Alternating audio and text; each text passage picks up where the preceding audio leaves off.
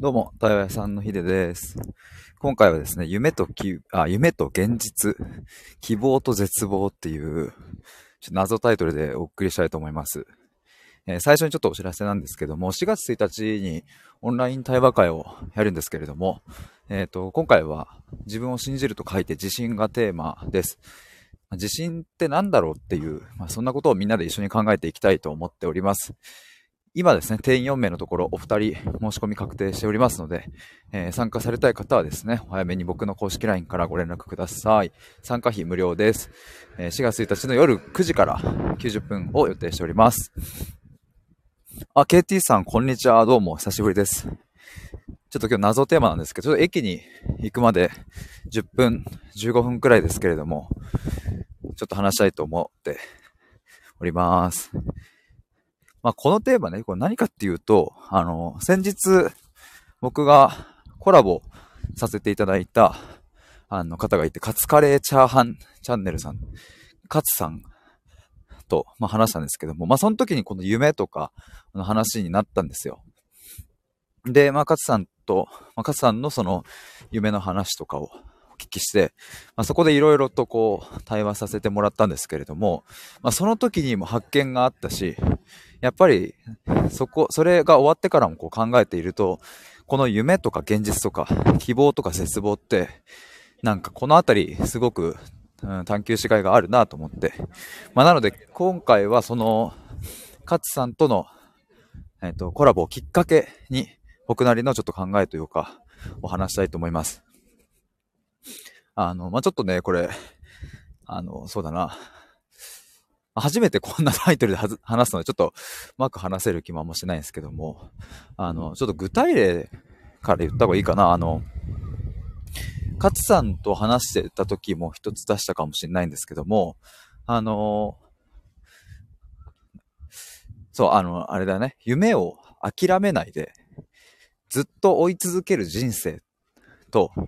夢を早いとこ諦めて、折り合いつけていく人生と、さあ、どっちがいいんだっけっていうところの話とかをちょっとしててですね。例えば、例えばよ、あの、じゃあ、年齢が40歳になっても、ギター一本持って路上で歌って、俺は武道館で歌うんだって言っている人を見たら、どうしますか？皆さん、どう思いますか ?40 にもなって、で、あれでしょって ?YouTube も大して回ってないんでしょツイッターだってフォロワーいないんでしょインスタだってフォロワーいないんでしょ有名じゃないんでしょしかも大して歌うまくないじゃん。そんな人が40になっても、武道館だ？え？って思う人がまあ多いんじゃないかなと思うんですよ。で、これ、間違いないと僕も思いますよ。うん。いや、難しいっしょ、武道館は。40で。全然歌うまくなくって。うん。で、その時点で、全然その、人気でもない、認知度もない。それは無理だと思う。僕もね。ただですよ、ただ、問題は、その無理かどうかとかではなくて、その人がそれを目指してることに意味があるかどうかっていう、そっちじゃないっていう話ですよね。あの僕がちょっと今日話したいところのメインとしては。そう、なんかね、僕たちはその、到底叶わぬ夢を追いかけている人を見ると、何を無理なことをそんなに必死に追いかけてんだっていう風に、つい言いたくなってしまったりとか、うん、実際言っちゃう人もいると思うんですよ。叩いたりとか、する人もいると思うんですけども、叶うことがそんなにも大事かっていう、風な見方もできる。まあ、これが一つの見方ですね。で、まあ、これもそのコラボライブでも話したんですけども、でも逆にですよ。逆に。逆の発想で。その40歳で武道館を目指したいって言ってるおっさんがね、もし、早い段階で、じゃあ25歳のタイミングで、俺は武道館に行きたいけれど、その実力がないと。今後どんなに頑張っても、努力しても、それは正直叶わない。もう諦めようと、ギターを家に置いて、新たな人生を歩み始めて。で、まあそうこうしているうちに、もし何か自分で始めた新しい仕事がね、こううまくいき始めて、そして多くの人にそれが届けられているとしたら、うん、もっと言えば、武道館に入る人数よりもかなり多くの人に影響がある何かじゃあビジネスを展開しているとしたら、と思うとですね、これって諦めたからこそ手に入ったものとも言えるわけですよね。だからなんかこう考えると、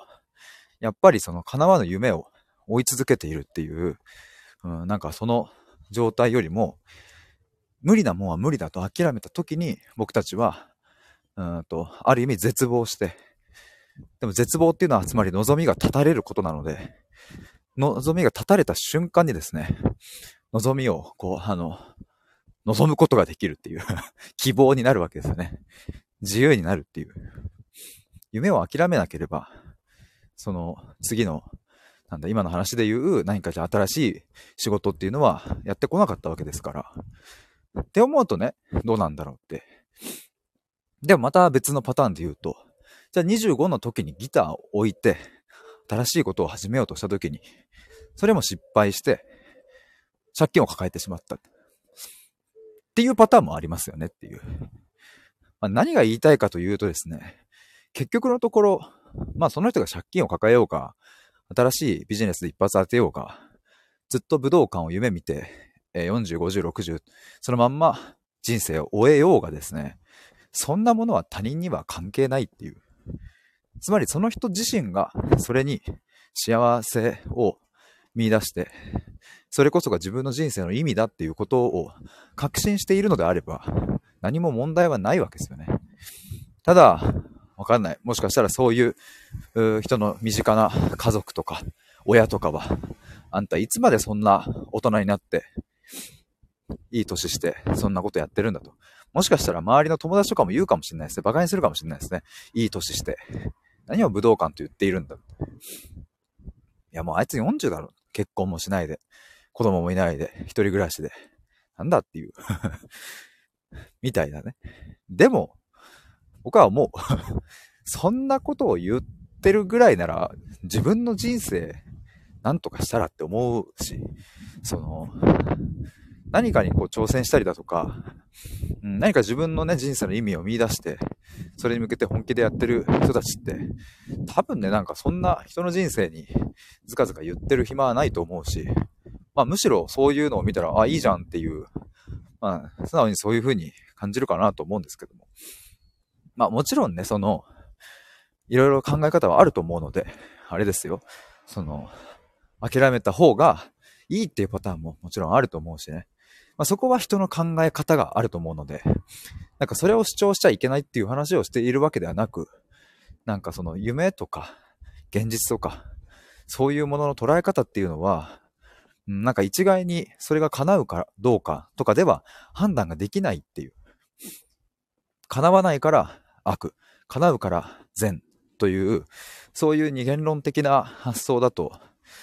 人生窮屈になってしまうなと思うんですよね。だからよく、現実を見ろっていう風な言葉とかが、まあ、ありますよね。その、大人になってくると。3歳の子供が仮面ライダーになりたいとか、そういうことを言っても大人は、まあ、現実を見なさいとは言わ言わないですし、わかんない。女の子がね、わかんない。なんか、私はイチゴになりたいとか言って、あ、イチゴになりたいの？って、かわいいね。いや、現実を見なさい、あんた。イチゴになんかなれないわよとは言わないじゃないですか。でも僕たちはどっかのタイミングで、あの、現実を見ろという言葉を突きつけられるわけですけども。まあそんな時にも思うのは、現実とは一体何なのかっていう、これも僕がよく思うところなんですけども。現実か。現実って何だろうなって。何なんですかね、これね。まあ、ここで言う現実っていうのは、身の丈を知れというかね。なんか、ちゃんと自分に合ったことをやれよとか、なんかそういう意味を指しているんだろうなとは思うんですけれども。でもさ、なんかさ、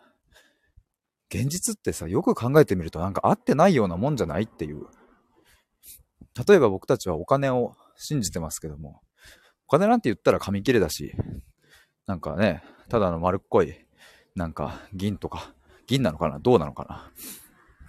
なんかそんなもんでね。僕たちはそれに1万円の価値があると信じてるからそれが成り立ってるわけで。だから言ったら、おままごと最強バージョンを僕たちは現実世界でやってるわけですよね。つまりファンタジーなわけですよね。だし、うん、他にもなんか、現実と、その、まあ、ファンタジー、空想の、まあ、区別みたいなところって、いや、難しいなと思うんですよ。さっき言ったように、子供はね、仮面ライダーになりたいって言って見えない敵と戦っている時っていうのは、まあ、ある意味それがその子にとっての現実であり、でも空想であるっていう、この線引きは非常に難しいですよね。まあでもどんどん年を重ねて大人になってくると、そういうなんだろうな、空想とかファンタジーみたいなものをとは距離を取るようになり、うん、現実っていうものを見ようとするわけですけども、でもその見ている現実も、そもそもファンタジーであるっていう。引きの世界で見ると結構人間界は面白いなと思うわけですけど、例えば、まあ世の中の会社のお偉いさん、部長とか社長みたいな人たちも、まあひとたび家に帰れば、まあお父さん、おっさんなわけで、まあなんか、会社に行けばね、お偉いさんなんだろうけど、とか、まあレストランに行けば僕たちはお客さんとして扱われて、レストランの店員さんはいらっしゃいませと対応してくるわしてくれるわけですけど、今度逆にじゃあ僕がレストランのアルバイトをしたら僕はいらっしゃいませと言うし、その僕のことを接客してくれた店員さんは僕のお店に来たとしたら、お客さんの態度を取る。まあもう本当におままごとの世界ですよね。さっきまでいらっしゃいませと言っていた人が、今度はお客さんの顔をして店に入るわけですから、なんかそうやって物事を見てみるとね、現実は何なんだろうかとか、まあファンタジー、夢、空想、そういうものって何なんだろうかとか、まあここのラインって非常に曖昧だし、やなんなら現実を生き生きろと言っている人こそ空想の世界を生きていたりとか、逆にですね、武道館で40になっても武道館でライブをやりたいと言ってるそのおじさんこそ現実を見てるのかもしれないっていう。それはその他の人にとっては空想の世界、夢の世界なのかもしれないけど、そのおじさんにとっては仮面ライダーになりたいと言ってる少年と同じように見えない敵と戦っているわけで、その見えない敵っていうのはその子にとっては現実であり、そのおっさんにとっても現実であるっていう。まあそうするとこの夢と現実っていう話はなんか、とても奥が深いし広がりがあるなというふうに思います。えー、ということで今回は夢と現実、希望と絶望というテーマでお話しいたしました。今から僕は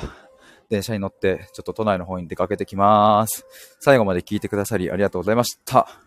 バイバーイ。